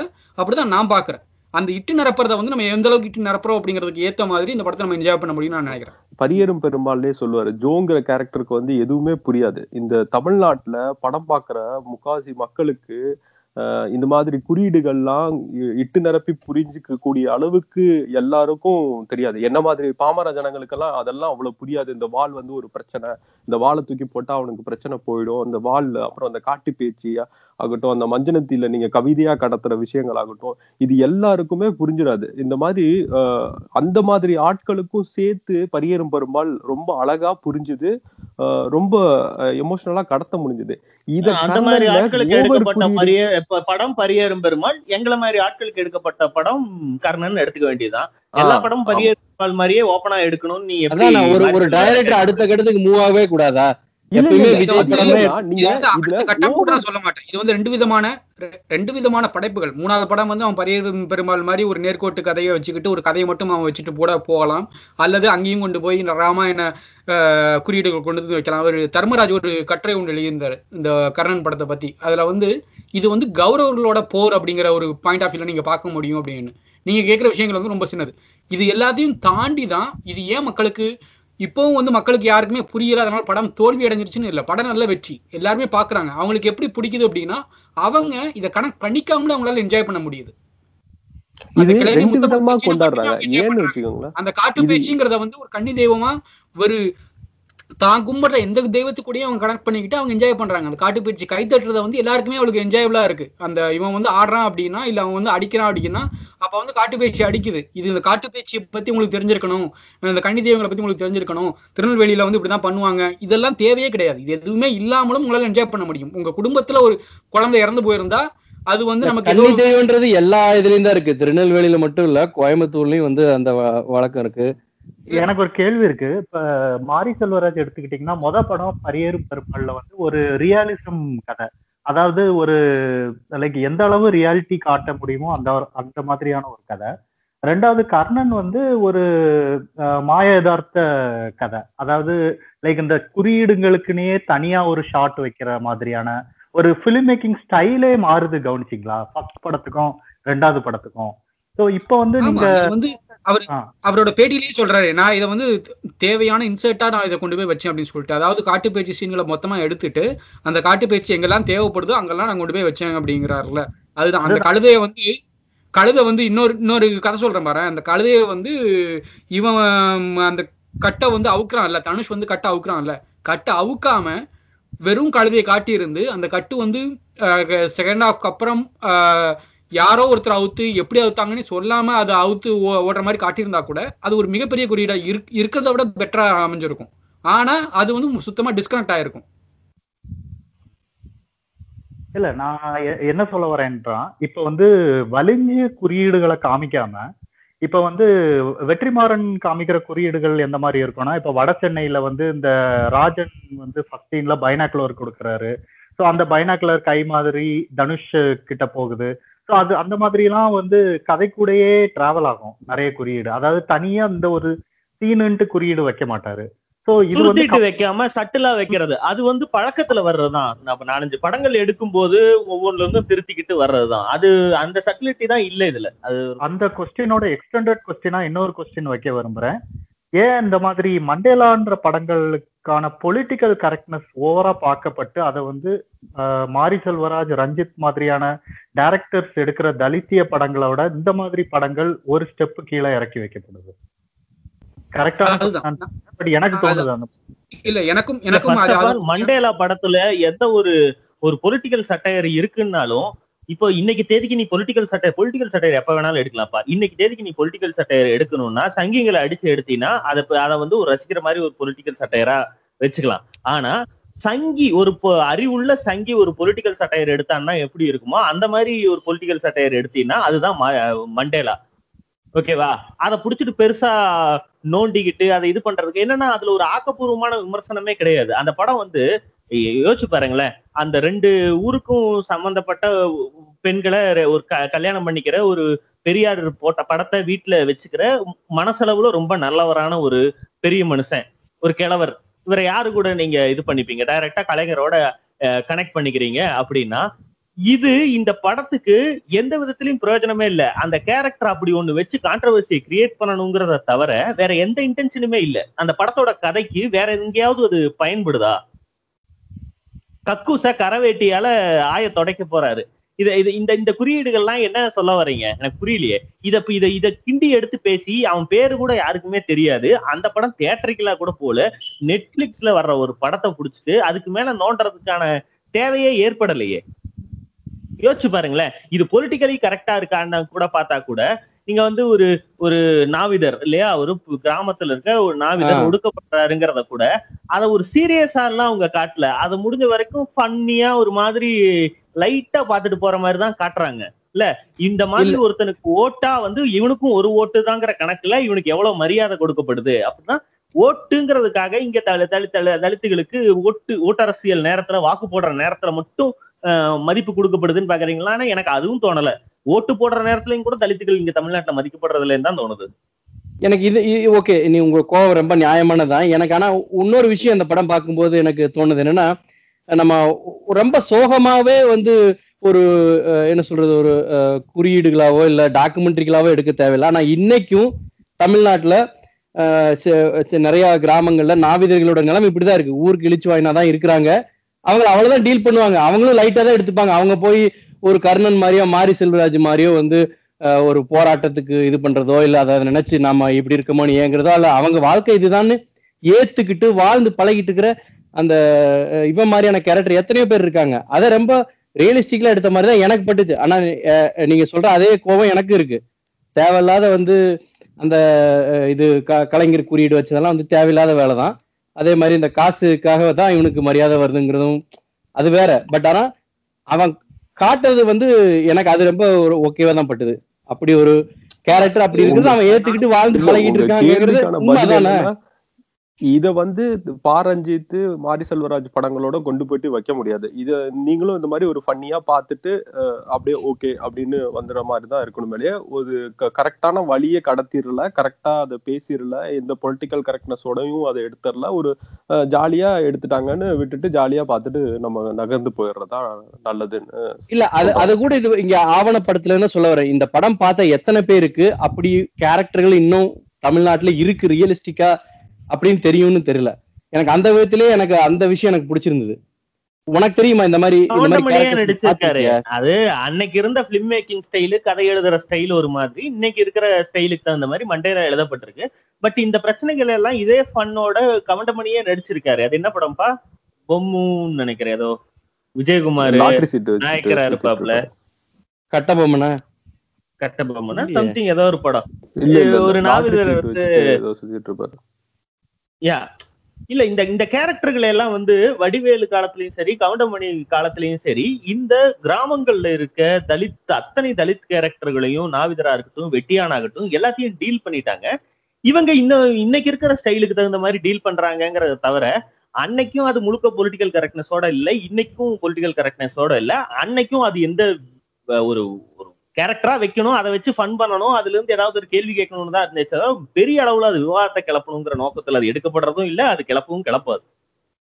அதான் மண்டேலாவை பொறுத்த வரைக்கும் அது அரசியல் ரீதியாக எக்கச்சக்க பிரச்சனைகள் இருக்கு. நீ சொல்ற அந்த திமுக குறியீடுகளாகட்டும் இல்ல அவங்க தலித்துகள் வந்து ஓட்டுக்காக அதை ரெண்டு விதமாகவும் சொல்லலாம்ல.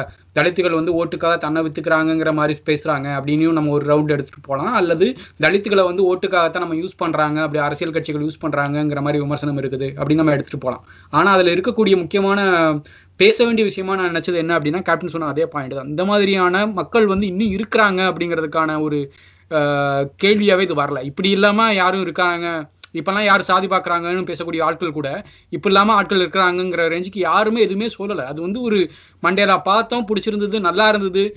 அதோட அதுக்கான கேள்வியே வரல. இன்னொரு கேள்வி என்ன எனக்கு என்ன அப்படின்னா அந்த இது- இதை தான் நான் முதல்ல கேட்டேன். அறம் அல்லது மண்டேலா மாதிரியான படங்கள் அறத்தை கூட விட்டுருவோம். மண்டேலா மாதிரியான படங்களோ இல்ல எந்த ஒடுக்கப்பட்ட ஜாதியை வந்து மத்தவங்க எடுக்கும்போது அது ஒரு தலித்திய படமாவே பார்க்கப்படுறது இல்ல அதை வந்து நம்ம கொண்டு போய் தலித்திய அரசியல் திரைப்படங்கள் வரிசையிலே நம்ம வைக்கிறது இல்ல நம்ம திரும்ப திரும்ப காலாவையும். கபாடியும் கூட தான் கம்பேர் பண்றோமே. தவிர இது எங்கேயுமே வைக்க போறது இல்ல வைக்கிறது வந்து அதிகபட்சம் அசுரன் கூட வைக்கிறோம் அசுரன் அசுரனை. தவிர இல்ல அசுரன் கூட வைக்கும் போது வந்து நம்ம நம்மளே எப்படி பேசணும் அப்படின்னா அசுரன் வந்து ஒரு பாட்ஷா மாதிரியான ஒரு கமர்ஷியல் படம் அது தலித்திய படம் இல்ல அதுக்குள்ள தலித்திய வாழ்க்கையை சொன்னா கூட அது தலித்திய படம் இல்ல. அப்படின்னா நம்ம என்ன எதிர்பார்க்கிறோம்? தலித்துகள் மட்டும்தான் அந்த படங்களை எதிர் எடுக்கணும்னு எதிர்பார்க்கிறோமா? இல்ல இங்கதான் நம்ம அந்த அரசியலுக்குள்ள போறோம். தலித்திய படுது. இப்போ மாரி செல்வராஜோ பாரஞ்சித்தோ வந்து ஃபன்ட்ரியோ தீதியோ அந்த மாதிரி படங்களை நோக்கி போகணும். அட்லீஸ்ட் வந்து கமர்ஷியல் படமா இருந்தா கூட சைராத் மாதிரி போயிடணும் அஹ் அப்படின்னு தான் நினைக்கிறேன். ஏன்னா நாகராஜ் மஞ்சுலேவுடைய பிலிம் மேக்கிங் கிராஃப்ட்டுக்கும் நோக்கி போறதுக்கான அத்தனை கெப்பபிலிட்டியும் வந்து மாரி செல்வராஜ்கிட்ட இருக்குன்னு நான் நம்புறதுனால அதை சொல்றேன். அதுதான் வந்து போறதுக்கான வழி. அஹ் எனக்கு இன்னொரு முக்கியமான ஒரு கேள்வி இருக்கு. ஸோ இப்போ ஒரு அண்டர்டேக்கர் முதலே ஆரம்பிச்ச இதை இப்போ கேள்வி கேள்வி கேட்டார் இல்லையா? இப்போ மாரி செல்வராஜுக்கு ஏன் வந்து ஒரு இது வந்து நேரடியான ஸ்டேட்மெண்ட் தான். அவரு உதயநிதி கேட்டதுக்கு அப்புறமும் தொண்ணூறு பிற்பதிகளும் போட்டது இருந்த ஒரு பிடிவாதம் இருக்கு இல்லையா? அல்லது ஏன் வந்து மாரி செல்வராஜ் ஆகட்டும் எனக்கு தெரியல எனக்கு திருத்துங்க. இவர் ரஞ்சித் கூட வந்து திமுக வெறுப்புல இருக்கிற மாதிரி தான் எனக்கு ஸோ இவங்களுக்கு என்ன பிரச்சனை? ஏன்னா நம்ம இப்போ இப்போ எலெக்ஷன் அப்போ நம்ம நிறைய தரவுகள் பார்த்தோம். கலைஞராகட்டும் திமுக ஆகட்டும் வந்து சமூக நீதிக்காக வந்து எவ்வளவு நிறைய நல்ல திட்டங்கள்லாம் போட்டு அதாவது ஒடுக்கப்பட்ட மக்களுக்காக எவ்வளவோ பண்ணியிருந்தாங்க நம்ம பெரிய லிஸ்ட் பார்த்தோம் இல்லையா?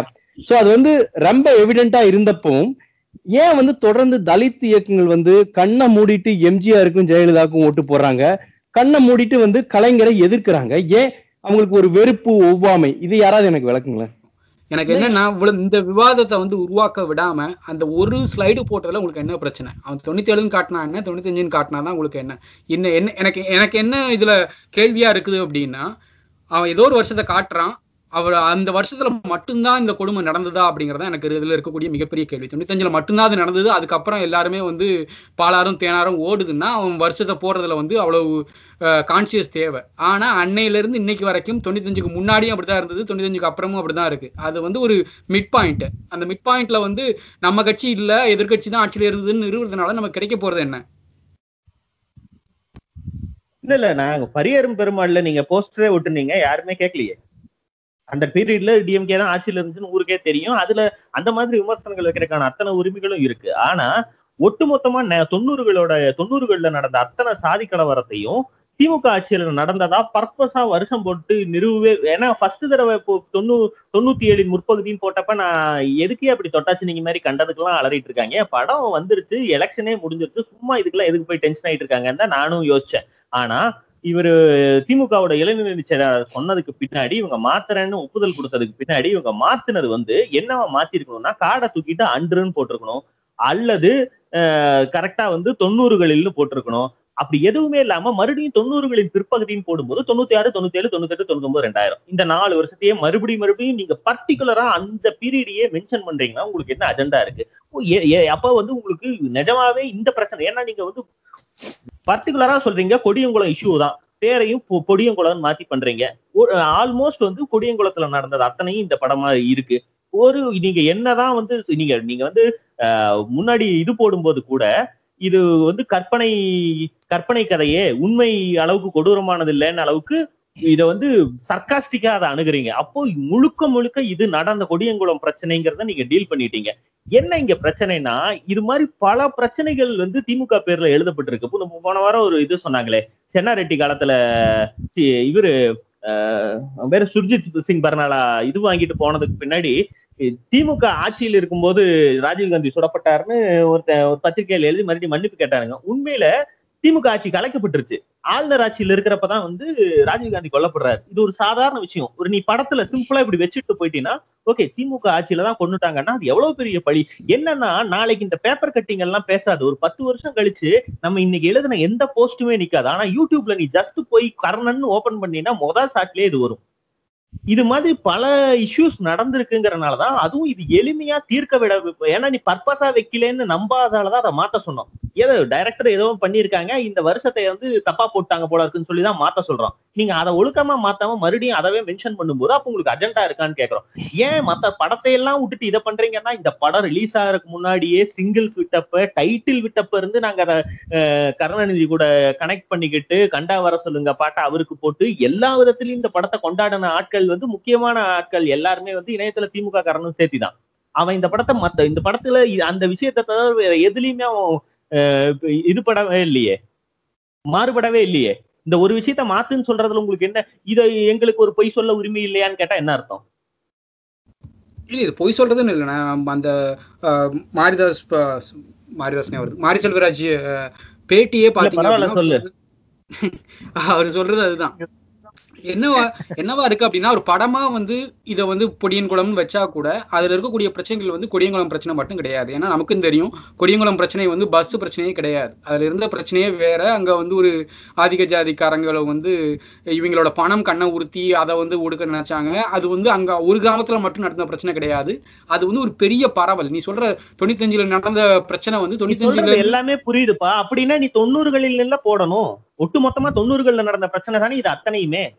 அப்ப நீ மறுபடியும் ஏன் தொண்ணூறுகளின் பிற்பகுதினே சொல்லணும்னா உன்னோட இன்டென்ஷன் என்னன்னு கேட்க தானே செய்வோம். நீ சொல்றது எல்லாமே கரெக்ட் நீங்க பண்ணது எல்லாமே திமுக ஆட்சியில தானே நிறைய பண்ணிருக்கீங்க அப்ப உங்களுக்கு போடுறது தானே நியாயம்னு வேணா கேளு நான் கம்முன்னு இருக்கேன். இல்ல திமுக ஆட்சியிலயும் நடந்திருக்கு அதிமுக ஆட்சியிலயும் நடந்திருக்கு.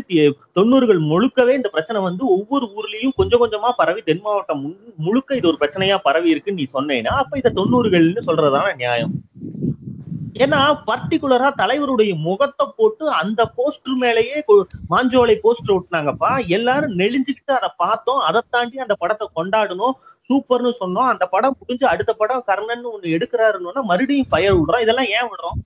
அதுக்கான தார்மீக பொறுப்பேற்க வேண்டிய கடமை திமுக இருக்குன்னு நம்புறோம். உண்மையில கொடியங்குளம் மாதிரி ஒரு டைரக்டான அரச வன்முறையோ துப்பாக்கி எடுத்து சுடுறதோ கொலை பண்றதோ பட்டதாரிகள் தலித் பட்டதாரிகளோட இதை கிழிக்கிற சம்பவமோ மாஞ்சோலை கிடையாது. மாஞ்சோலை என்ன நடந்துச்சுன்னு எல்லாத்துக்கும் ஒவ்வொரு வெர்ஷன் இருக்கு. போலீஸ் தள்ளிட்டு போச்சு ஆத்துல விழுந்து இறந்து போயிட்டாங்க. இது இது- அதிமுக ஆட்சியில் நடந்துச்சுன்னா இது டோட்டலா வேற மாதிரி மாத்திருப்பாங்க. இனி இன்னொன்னு சொல்றேனே. இப்ப இந்த கும்ப மகாமகத்துல இறந்து போனாங்கல்ல இதுக்கு ஒரு கேஸ்ட் பாயிண்ட் எடுத்து வேற மாதிரி மாத்துறதுக்கு அந்த மாதிரி எல்லாம் பாயிண்ட் எடுத்து பேசல.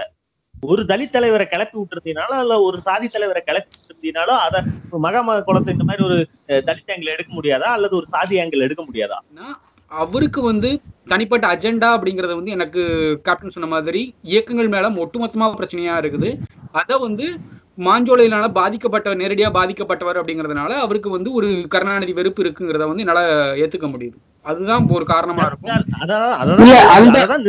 அது ஒண்ணு மட்டும் இல்ல இல்ல இப்ப நீ இப்ப சொன்ன மாதிரி இவரு நேரடியா கலைஞரால இது பண்ணதுனால இவர் படங்கள் மட்டும் இல்ல. இவங்க ரெண்டு பேரும் கூட்டா இருக்கிற படங்கள்லயே மொத்த இயக்க இயக்கத்துக்கு மேலயே வந்து வெறுப்பு இருக்கேன்னு கேக்குறேன் நான். இப்ப ரஞ்சித் அஹ், மாரி செல்வராஜ் ரெண்டுமே வந்து இப்போ ஒரே ஒண்ணு சேர்ந்துதான் இருக்கிறாங்க இல்லையா? இது வந்து மாரி செல்வராஜோட அரசியல் மட்டும் இல்ல. இப்ப இவர் ரஞ்சித் அந்த பேட்டிக்கெல்லாம் பண்ணும்போது இவங்க ரெண்டு பேரும் சேர்ந்த ஒரு அரசியல்ல இருக்கிற மாதிரி தான் படுது. இது வந்து அவரோட அரசியல பேசுறாரு நான் தயாரிச்சேங்கிற மாதிரி எல்லாம் அவர் சொல்ல மாட்டாரு ரஞ்சித் சோ அதனால இவங்க ரெண்டு பேருக்குமே என்ன பிரச்சனை? இவங்களுக்கு அப்ப இவங்க யாரதான் வந்து கை காட்டுறாங்க? இவங்களோட லட்சியம் தான் என்ன அப்போ? இல்ல, அது படத்துக்கு வெளியே இருக்க பிரச்சனை. அந்த படத்துல இருக்க வெளியே பிரச்சனை பிரச்சனை தான் சொல்றாங்களே. மேடை ஏறி ஒரு தடவை வந்து ரஞ்சித் பேசினாரு. நாம வந்து நீதி கட்சி காலத்துல இருந்து ஏமாற்றப்பட்டிருக்கோம். திமுக காலத்துல இருந்து ஏமாற்றப்பட்டிருக்கோம். அதுக்கப்புறம் அதிமுக நம்பி ஏமாற்றப்பட்டோம். நம்ம இப்படி ஏமாந்துட்டே இருக்கக்கூடாது. நம்ம வந்து தனித்தொகுதிகளில் மட்டும் வேலை செய்வோம். தலித்துகளாய் திரளுவோம். ஓட்டரசியிலையும் நம்ம தலித்துகளா மட்டும் திரளுவோம்னு சொல்றாரு. அந்த வீடியோ கூடயே கனெக்ட் பண்ணி ஒரு இன்டர்வியூல திருமாவளவன் பதில் சொன்னதை எடுத்து போட்டிருந்தாங்க. இந்த மாதிரி பாரஞ்சித் சொல்றாரு தலித்துகளாய் ஒன்றிணைவோம்னு. இது காலங்காலமா ட்ரை பண்ணிட்டு இருக்க ஒரு விஷயம் தான் ஆனா வந்து இந்த மாதிரி தலித்துகளாய் திரளுவோம்னு பேச ஆரம்பிச்சோம்னா மக்கள் கிட்ட இருந்து ஒட்டுமொத்தமா வந்து நம்ம அந்நியப்பட்டு போயிருவோம் தனிமைப்படுத்தப்பட்டுருவோம். இது வந்து நல்லதே கிடையாது. அம்பேத்கர் வந்து இப்படி பொது சமூகத்திலிருந்து தலித்துகள் தனிமைப்படுறதா அவர் விரும்பல. எல்லாரோடையும் சேர்ந்து மனிதன் மனிதன் சமமா பார்க்கணுங்கிறது தான் கோல். அந்த கோலுக்கு நேர் எதிர்பாதையில பதை பயணிக்கிறது தான் பாரஞ்சித் சொல்ற இந்த விஷயம். இது சரியான விஷயம் கிடையாது. இது ஆர்வ கோளாறுத்தனம்னே அவர் சொல்லிட்டார். இவ்வளவுதான் ஸ்டாண்டு. இதே இதே கருத்துல வந்து பாரஞ்சித்துடைய கருத்துல மாரி செல்வராஜ் இருக்கலாம். நாளைக்கு ஏதாவது இந்த பேட்டியில கேட்டோம்னா அவரு இந்த கருத்தை ஒத்துக்கிட்டாருன்னா ரெண்டு பேரும் ஹெவியா வந்து இவருடைய பொலிட்டிக்கல் ஐடியாலஜியில மாதிரி பாரஞ்சித் இன்ஃபுளுன்ஸ் பண்றாருன்னு தான் அர்த்தம். என்ன இஷ்யூனா பாரஞ்சித் இந்த இடத்துல எங்க இவங்களை எல்லாம் அஜெண்டா பேஸ்டு அஜெண்டா டிரைவன் பீப்புளா எங்க காட்ட வேண்டிய தேவை ஏற்படுது பர்சனலி எனக்குன்னா நீதி கட்சி இப்ப திமுக அதிமுக மேல நீங்க குறைகள் சொல்றதுக்கோ தலித்துகளுக்கு அவங்க இது பண்ணல எம்பவர்மெண்ட்டுக்கு பெரிய அளவுல உதவல அதை வந்து அதை சோசியல் ஜஸ்டிஸ் உடைய மொத்த சாரத்தையும் இடைநிலை சாதிகளே உறிஞ்சிக்கிற மாதிரியான ஒரு செட்டப் அவங்க வச்சிருக்காங்களான்னா ஆமா. அஹ் நிதர்சனத்துல அப்படிதான் இருக்கு. கட்சியோட தலைமை திமுகவுடைய தலைமை அப்படி விரும்பல. திமுகவுடைய தலைமையே வந்து மிக மிக பிற்படுத்தப்பட்ட ஒரு கம்யூனிட்டியா இருந்தாலும் கூட மாவட்ட அளவுல மாவட்ட செயலாளர்கள் இப்படிங்கிற ஆட்கள் எல்லாருமே வந்து அங்க இருக்க பெரிய ஆண்டசாதி ஆண்ட சாதி ஆட்களா இருக்கிறதுனால அஹ் நிதர்சனத்துல அப்படிதான் நடக்குது. அந்த உண்மையெல்லாம் ஒத்துக்கிறோம். ஆனா நீதி கட்சி மேல இப்படி ஒரு பிரச்சனைய வைக்கிறாருன்னா அதுக்கு ஒரு காரணம் சொல்றாரு பாரஞ்சித். அந்த காரணம் வந்து ரொம்ப ரொம்ப சில்லியா இருக்கு.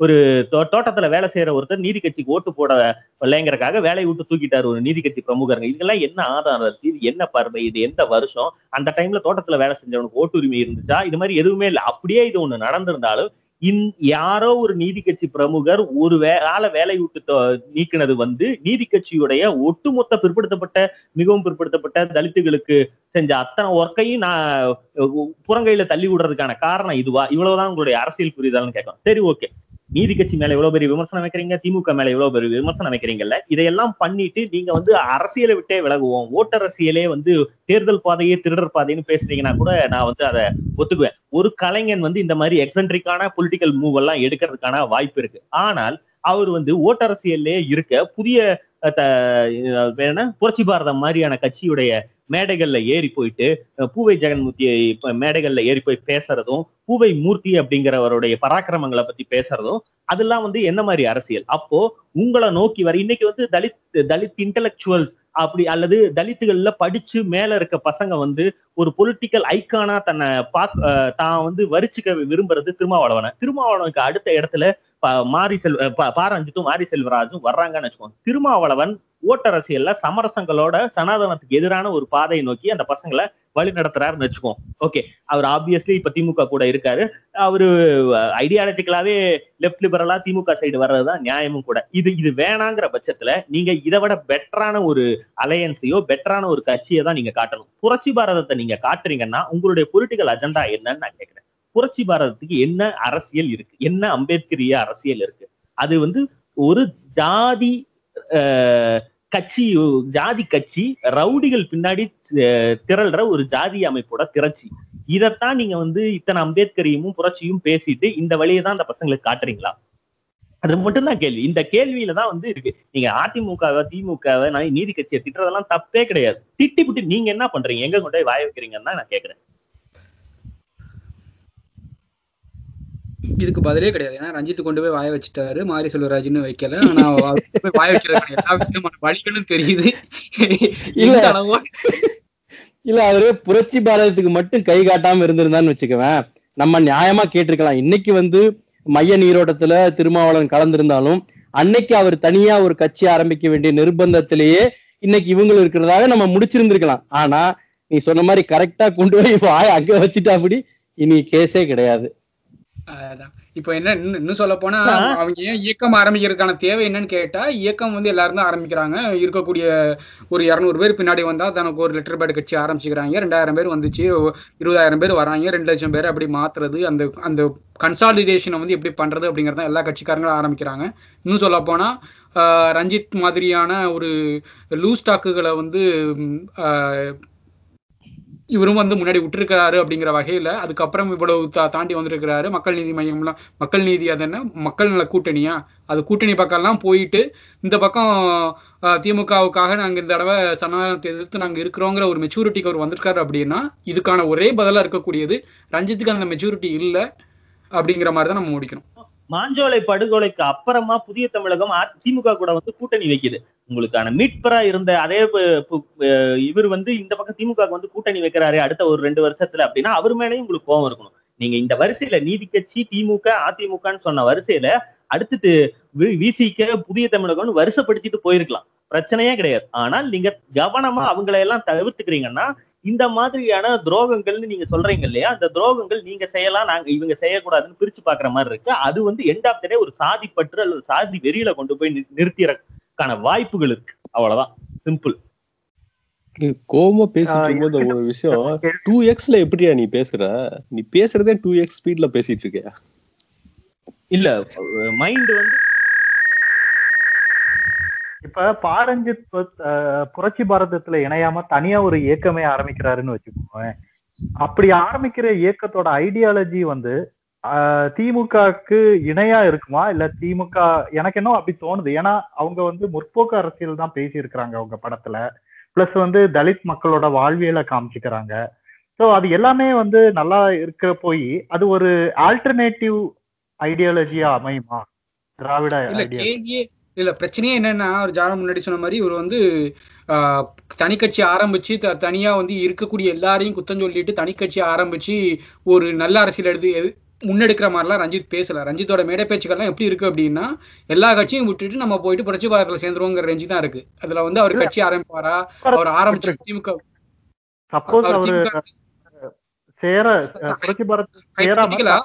அவர் ஆரம்பிச்சாருன்னா கூட அவரோட ஒரே நோக்கமா வந்து திமுக எதிர்ப்பு தான் இருக்கும். திமுக எதிர்ப்பு அதிமுக எதிர்ப்பை வந்து கொஞ்சம் ஆஹ், தொட்டுப்பாரு அப்படிங்கிற மாதிரி தான் நான் நினைக்கிறேன். இல்ல இதுல கட்சியை தாண்டி தலித்துகளாய் ஒன்றிணைவோம்னு சொல்லிட்டாலே மற்ற எல்லா சாதியினரையும் நீங்க தனித்து வச்சிடுறீங்க. இங்க தலித்துகளை மட்டும் ஒன்றிணைச்சிட்டீங்கன்னா அப்போ மத்தவன் வந்து உங்களுக்கு யோசிப்பான்ல ஓட்டு போடுறதுக்கு. சரி அவங்களுக்கு மட்டும் ஓட்டு போட. இது வந்து அதே மாதிரிதான் நான் ஏற்கனவே மாதிரி இப்ப ஆறு தொகுதியில தனி தொகுதியில போரி போட்டிடுறாங்க ஐடியாலஜிக்கலா அது கரெக்டா இருக்குமா? அதாவது prop- தமிழ் தேசியம் மாதிரி பழமவாதியான ஐடியாலஜியாவோ இல்ல இந்துத்துவ மாதிரியான ஒரு கேவலமான ஐடியாலஜியாவோ அந்த மாதிரி இல்லாம திராவிடத்துக்கு ஒரு ஈக்குவலண்டான ஒரு ஐடியாலஜியா இருக்குமா? அதுதான் ஓட்டர் திராவிடத்தோட ஐடியாலஜி என்னன்னா. இன்க்ளூட் ஒடுக்கப்பட்டவங்க அத்தனை பேரும் இன்க்ளூசிவ் ஆகுங்கிறது தான் திராவிடம்ங்கிற கான்செப்ட் எங்க வந்து தமிழ் தேசியங்கிற பேரையே எதிர்க்க வேண்டிய ஏன் தமிழ் தேசியத்துடைய அத்தனை கூறுகளும் திராவிடத்துல இருக்குன்னா நீங்க தமிழ் தேசியம்னு வைக்க வேண்டியதானா? ஏன் திராவிடம்னு வைக்க மாட்டேங்கிறீங்கன்னு ஒரு கேள்வி கேட்கறாங்க என்னன்னா தேசியம்ங்கிற வார்த்தையே ஒரு மாதிரி ஒரு மெஜாரிட்டேரியன் பாலிடிக்ஸ பேசக்கூடிய ஒரு பிரச்சனை. அதுலதான் வந்து இது தமிழ் தேசியம்னா என்ன அர்த்தம்? இங்க இருக்க பெரும்பான்மையானவர்கள் தமிழர்கள் நாங்கள் திரள்வோம் அப்படிங்கிறது வந்து இந்துத்துவ அஜெண்டாவுடைய தமிழ் வெர்ஷன் இது பிரச்சனையா இருக்குங்கிறது தான் ஒப்ரஸ்டு அத்தனை பேரும் ஒன்னா சேருவோம்னு திராவிடம்னு கேக்குறது. தலித்துங்கிற வார்த்தையும் திராவிடங்கிற வார்த்தையும் வார்த்தைகள் வந்து ஒடுக்கப்பட்டதன் பேராலேயே சேருது. நீ தலித்துன்னு நாங்க வந்து நீ என்னைய ஒடுக்கிறதுனாலயே அந்த பேரால நான் சேர்ந்துக்கிறேன். திராவிடன் ஆரியங்கிறவன் திராவிடன்களை ஒடுக்குறாங்கிறனாலயே அந்த பேரால சேர்ந்துக்கிறோம். நாங்க அதை விரும்பி வச்சுக்கிறது இல்ல அது ஒரு குறியீட்டு பெயர். பட் தமிழ் தேசியம்ங்கிறது வந்து மெஜாரிட்டேரியன் பெயர். அதுல இருந்தா அந்த பிரச்சனை ஆகுது. இப்ப தலித் அரசியல் வந்து தலித்தியம் மட்டும் பேசி அவங்க மட்டும் திரண்டா நல்லதான்னு கேட்டா நல்லதா கெட்டதான்னு சொல்றதுக்கு எனக்கு தெரியல. அது என்ன ஒரு ப்ரொக்ரஸிவ் பாலிடிக்ஸ தனியா திறந்து பேசுறது ஓட்டரசியல்ல தோல்வி கிடைக்குங்கிறத தாண்டி ஒரு ஒரு ஒரு தரப்பா அது பவர்ஃபுல்லா இருக்கும்னா நல்ல விஷயம் தான் நீங்க அதை பண்ணிட்டு போங்க. தப்பே இல்லை. ஆனா புரட்சி பாரத்து கூட போய் நிக்கிறது மட்டும்தான் எனக்கு பிரச்சனை. நீங்க தனியா ஒரு லெட்டர் பேட் ஆரம்பிச்சு எல்லாத்துக்கும் இப்ப நீளத்தையே வந்து நீங்க ஒரு கட்சியா பதிவு பண்ணிட்டு இதா நிறுத்திக்க போராட்டம் பண்றதுக்கு மே செவன்டீன் மாதிரி ஒன்னா மாத்திட்டு நீங்க திமுகவையும் அதிமுகவையும் திராவிட இயக்கம் மொத்தத்தையும் மறுதளிச்சுட்டு நீங்க ஒரு அம்பேத்கரையும் பேசுறதுக்கான அத்த பண்ணுனீங்கன்னா நான் உங்களை ஆதரிப்பேன்னு சொல்றேன். என்னதான் திராவிடியன் பாலிடிக்ஸ் எனக்கு பிடிக்கும் திராவிடியன் பாலிடிக்ஸை நான் சார்ந்து இருந்தாலும் ஒரு சித்தாந்த ரீதியில நான் உங்களை ஆதரிப்பேங்கிறேன். இவ்வளவு பண்ணியிருந்தாலும் திமுக விட்டுட்டு சும்மா எம்ஜிஆருக்கும் ஜெயலலிதாவுக்குமே வந்து அவங்க குத்துற காரணமாகட்டும் இல்ல நீங்க சொன்ன பதில் தான் நான் எடுத்துக்க வாய்ப்பு. நீங்க சொன்னீங்க இல்லையா? அதாவது என்னதான் வந்து தலைமையே விரும்பாட்டியும் வந்து மாவட்ட செயலாளர்கள் அளவுல வந்து எல்லாமே ஆதிக்க சாதியினர் தான் இன்னும் அதை கையில வச்சிருக்காங்க. ஒருவேளை அந்த காரணத்தினாலதான் இவங்க எல்லாம் வந்து தனித்து திரள்வோம் அப்படின்னு முரண்டுகிட்டு இருக்காங்களா? இல்ல என்ன கணக்கு அது? அதுதான் காரணம். அதுதான் மெயின் காரணம். அது அது உண்மைதானே? ஏன்னா ஓட்டர்ஸ் இல்ல அதுதான் அப்படிதான் நடக்கும். நீங்க தவிர்க்கவே முடியாது. அரசியல்ங்கிறது யார்கிட்ட காசு இருக்கோ அவன் மாவட்ட செயலாளர் ஆக போறான். உங்ககிட்ட காசு இருந்துச்சுன்னா நீங்களும் ஆகலாம். சென்னையில இருக்க தலித்துகள் கிட்ட காசு இருக்குன்னு வச்சுக்கோங்க. அல்லது உங்ககிட்ட காசு இருக்கணும் அல்லது காசே இல்லாமலும் பிழுபிழுன்னு நிக்கிற பசங்கன்னு சொல்றாங்கல்ல மெட்ராஸ்ல. அந்த மாதிரி ஒரு தொகுதியில வந்து தலித்துகள் மட்டும் மனசு வச்சாலே நீங்க ஒரு எம்எல்ஏ ஆயிர முடியும்னா அந்த தொகுதியில நீங்க மாவட்ட செயலாளர் ஆகலாம் மாவட்ட பொறுப்பாளர் ஆகலாம் எம்எல்ஏ ஆகலாம். அப்படித்தானே மெட்ராஸ்ல ராய் ராயபுரத்துல ஜெயக்குமாருக்கு கொடுக்கறதெல்லாம் அப்படித்தானே? பரிதி இளம் வழுதி வளர்க்கப்பட்டது அப்படித்தானே? அந்த மாதிரி தமிழ்நாட்டுல வேற எந்த இடத்துலயும் அந்த அவங்க மட்டும் அவங்க ஓட்டை மட்டுமே வாங்கி ஜெயிக்கிற நிலைமை இல்ல. அவங்க மெஜாரிட்டியான கேஸ்ட் இல்ல. எல்லா இடத்துலயும் கம்மி கம்மியான எண்ணிக்கையில இருக்காங்க. அவங்கள தவிர்த்துட்டே வந்து ஆதிக்க ஜாதிகள் ஓட்டை மட்டுமே வச்சு ஜெயிச்சிட முடியுங்கிறது நிலைமை. அதனாலதான் அவங்க கொடுக்கறதே இல்லையே தவிர கலை கலைஞர் குடும்பம் என்ன ஆண்ட சாதி குடும்பமா? அவங்களுக்கு என்ன அது அவங்க மேல பாசம் இருக்க வேண்டி இருக்கு அப்படி பார்த்தா அதிமுகலையும் ஃபுல்லா வந்து முக்குளத்தோரும் இப்போ கவுண்டர்கள் தானே ஆதிக்கமா இருக்காங்க. அப்ப மட்டும் ஏன் அந்த கோபம் வர மாட்டேங்குது அதுதான் நான் சொல்றேனே. எங்களை அடிக்கிறதுக்கான உரிமை ஆண்டைக்கு இருக்கிறது. அவங்க மூவாயிரம் ரெண்டாயிரம் வருஷமா எங்களை அடிச்சிட்டு இருக்காங்க. அவங்க அடிக்கட்டும். நேத்து வரைக்கும் நீ தெரியல. அது கடைசி வரைக்கும் விஜய் சொன்ன மாதிரி சஸ்பென்ஸோட நம்ம சாகதான் போறோம் போல இருக்கு. அவ்வளவுதான். ஓரளவுக்கு உருட்டியாச்சு. கடைசியா ஒரு கருத்து. சார் நீங்க வந்து திராவிடியன் பாலிடிக்ஸ் இங்கிலீஷ்ல பேசுறது வந்து கெட்ட வார்த்தை மாதிரி கேக்குதாமா? தயவு செஞ்சு திராவிட அன்னைக்கே அன்னைக்கே அப்படிதான் சொன்னா அப்படி நான் என்ன திராவிடியன்னு சொல்லிக்கிறேன் சொன்னா அப்படி